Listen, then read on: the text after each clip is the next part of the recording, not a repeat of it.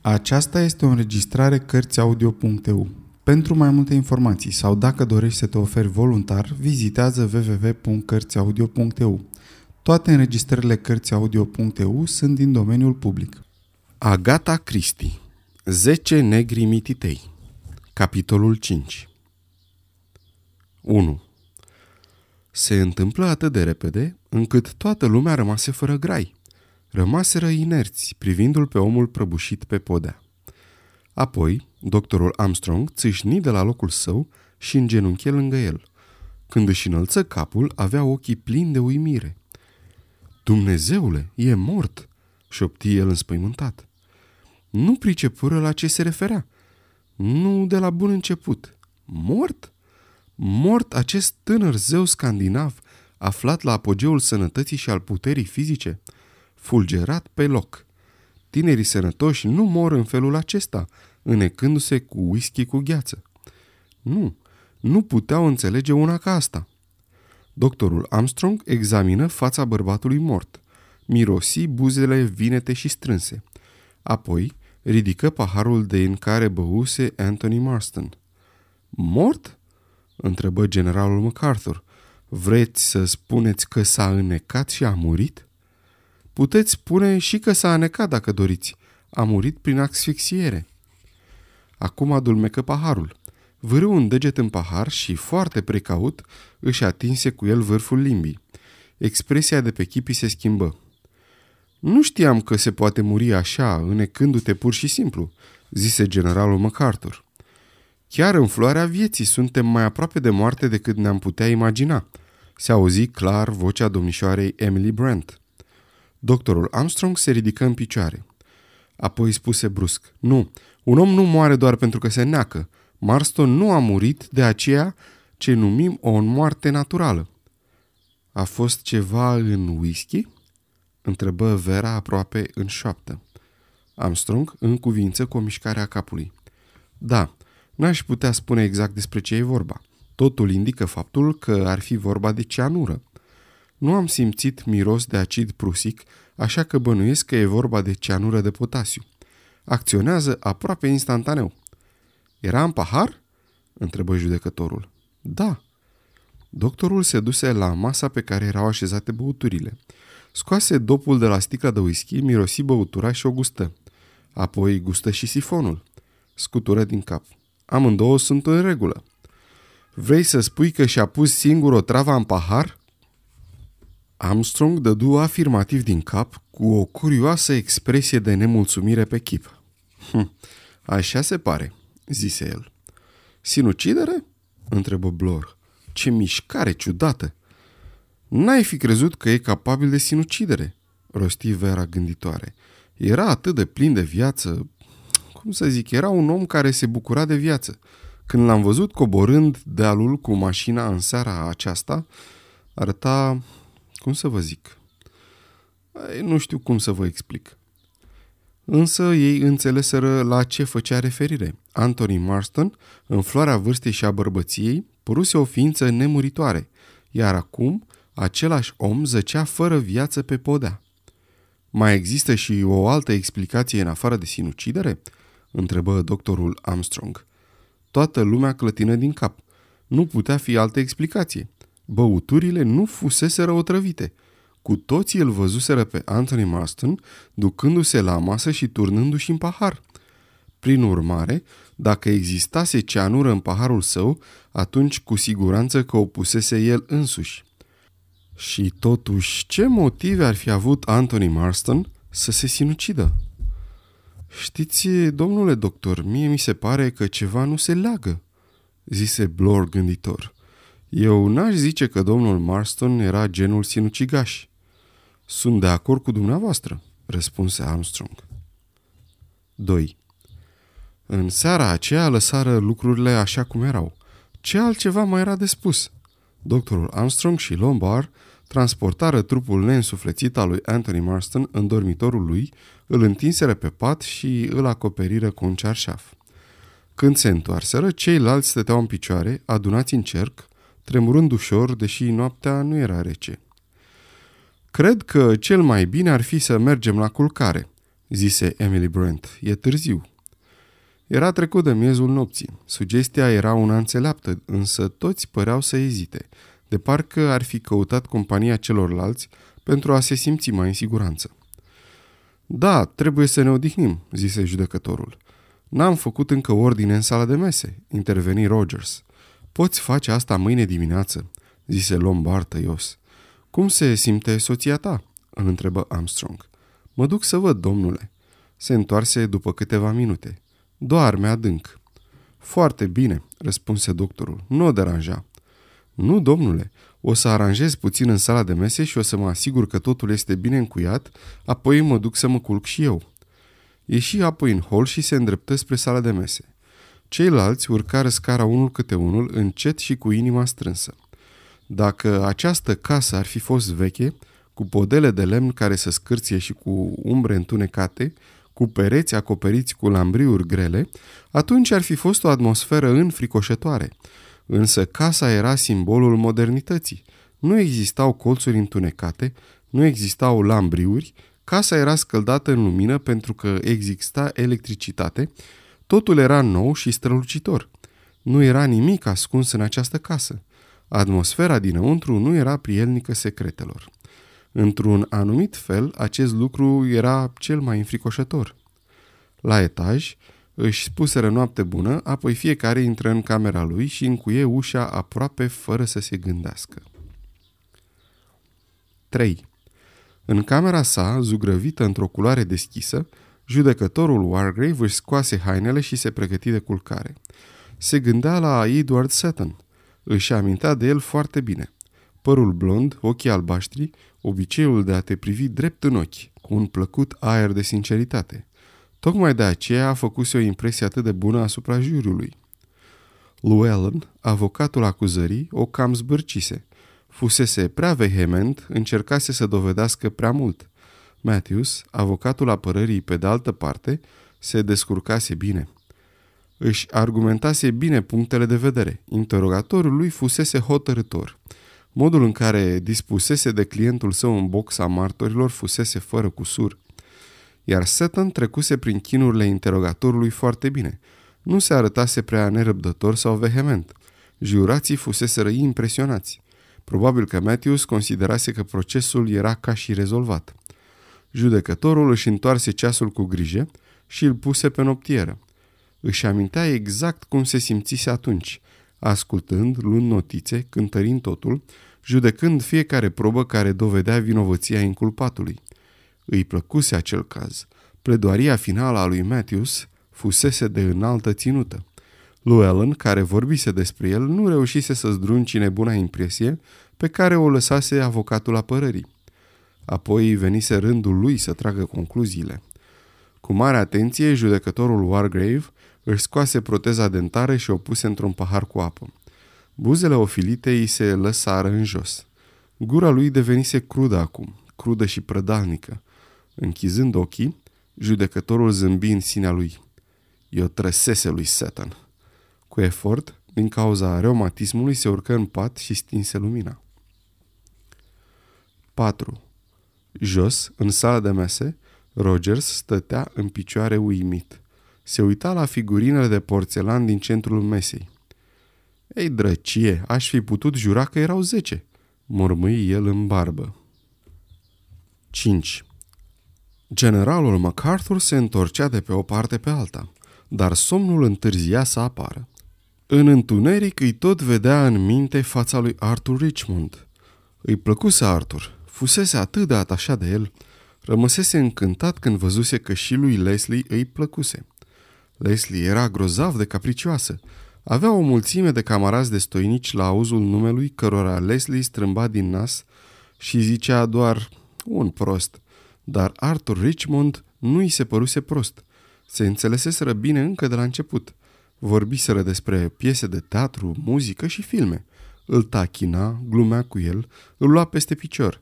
Iar el, MacArthur, fusese încântat când văzuse că Leslie începuse să aibă un interes aproape matern pentru băiat. Matern pe naiba. Fusese un prost că nu ținuse cont de faptul că Richmond avea 28, iar Leslie 29 de ani. O iubise pe Leslie. și o amintea foarte bine chiar acum, cu fața rotundă, cu ochii cenușii ca niște mărgele și părul castaniu cârlionțat. O iubise pe Leslie și avusese o încredere oarbă în ea. În Franța, în mijlocul iadului pe pământ, se gândea la ea, îi scotea fotografia din buzunarul de la piept al tunicii și o admira. Iar apoi aflase. Se întâmplase ca în romane.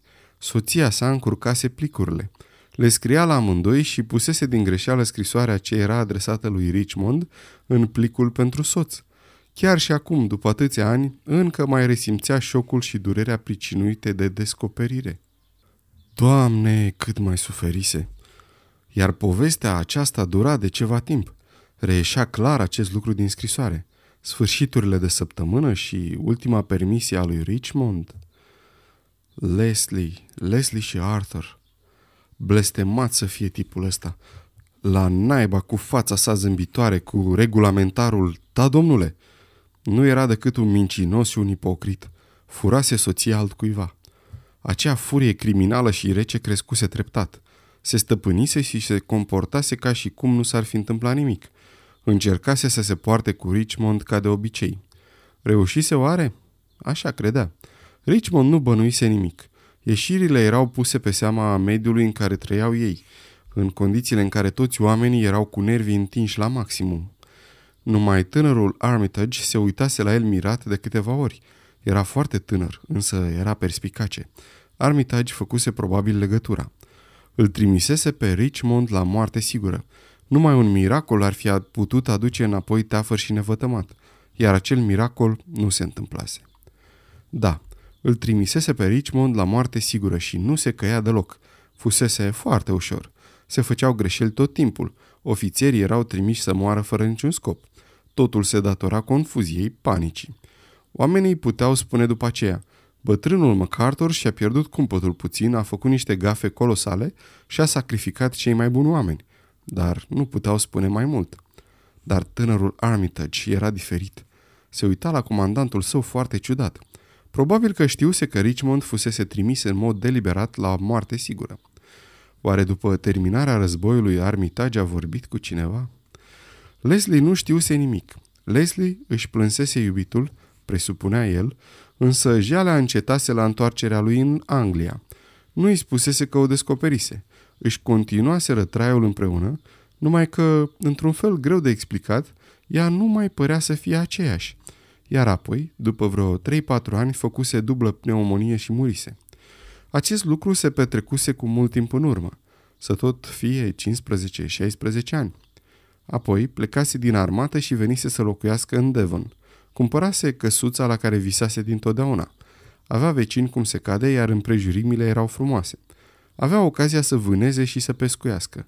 Se ducea duminica la biserică. Dar nu și în ziua când fusese predica despre David care îl pusese pe Iuri în fruntea bătăliei. Într-un anumit fel, îi venise greu să asiste la așa ceva. Îi dădea un sentiment neplăcut. Fusese primit cu brațele deschise.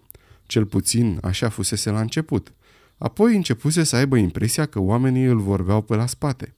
Într-un anume fel, oamenii îl priveau ciudat, ca și cum s-ar fi aflat ceva despre el. Cine știe ce minciuni? Armitage. Probabil că Armitage răspândise zvonuri despre el. După aceea începuse să se ferească de oameni, se retrăsese în el însuși. E neplăcut să simți că oamenii vorbesc despre tine și despre ceva atât de îndepărtat, atât de fără rost de acum. Leslie se pierdea în hățișurile memoriei, ca și Arthur Richmond altfel. Nimic din cele întâmplate nu mai părea să aibă vreo importanță. Cu toate acestea, viața îi devenise singuratică. Se obișnuise să evite pe foștii săi camarazi de arme. Dacă Armitage vorbise, cu siguranță că știau totul. Iar acum, în această seară, o voce ascunsă scosese la lumină vechiul lui secret. Oare reacționase cum se cuvine? Se ținuse tare pe poziții?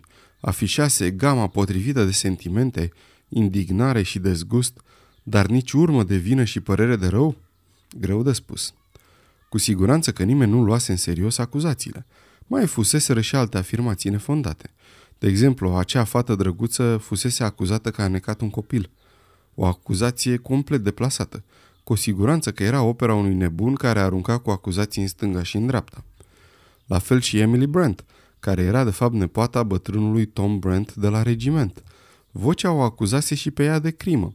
Oricine putea să jure că este o femeie cât se poate de pioasă, genul de femeie care era tot timpul pe lângă clerici. Toată povestea aceasta era al naibii de ciudată. O adevărată nemurie, nimic altceva. Încă de la sosire, cât timp trecuse de atunci? La naiba, sosiseră de-abia în după amiaza aceea.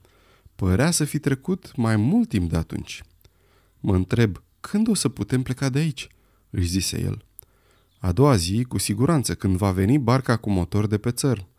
Ciudat era că în acel moment nu își dorea în mod deosebit să plece de pe insulă, să se întoarcă pe uscat la casa lui, înapoi la probleme și la griji. Prin fereastra deschisă se auzea cum valurile se izbesc de stânci, mai mult acum decât în timpul cinei. Probabil că vântul se întețise.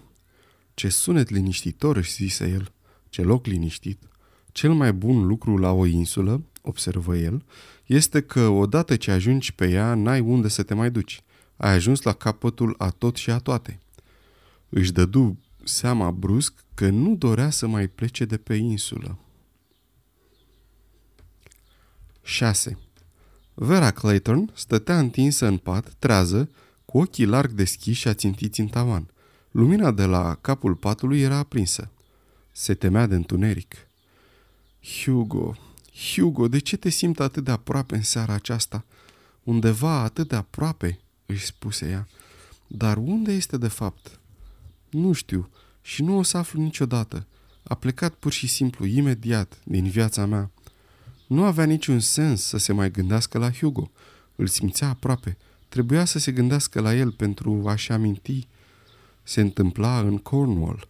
Stâncile negre, nisipul auriu și fin, doamna Hamilton, o femeie scundă și îndesată, dar tot timpul bine dispusă, Cyril, tot timpul mofturos și întotdeauna forțându-i mâna cu ceva.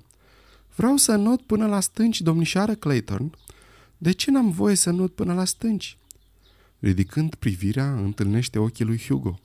Seara, când Cyril era deja în pat, Haideți la o plimbare, domnișoară Clayton?" Cred că o să dau curs invitației dumitale. Apoi plimbarea minunată în drum spre plajă, lumina lunii, aerul blând al oceanului, apoi brațul lui Hugo în jurul taliei ei.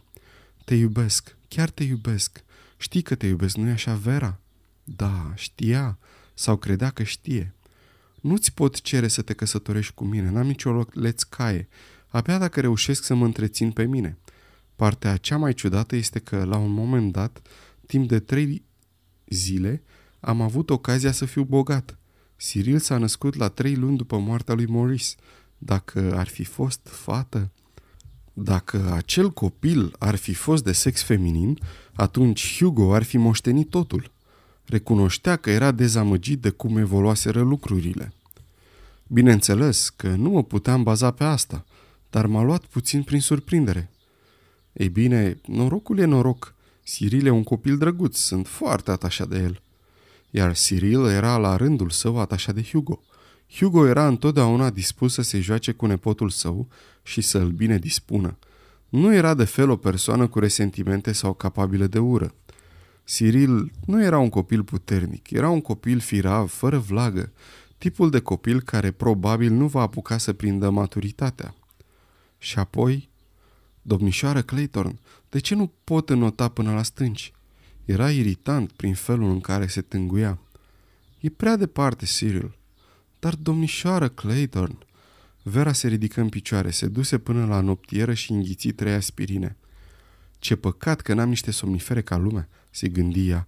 Aș lua o supradoză de veronal sau ceva de felul acesta, dar în niciun caz ceanură. O trecură fiorii când își aminti de fața roșie și convulsivă a lui Anthony Marston. Trecând pe lângă polița căminului, se uită la poemul înrămat. Zece negri mititei au cinat sub lună nouă, unul s-a înnecat din ei și au rămas doar nouă. E îngrozitor ce ni s-a întâmplat în seara aceasta. De ce a vrut Anthony Marston să moară? Ea nu vrea să moară. Nu-și putea imagina că și-ar putea dori vreodată să moară. Moartea era pentru alți oameni. Sfârșitul capitolului 5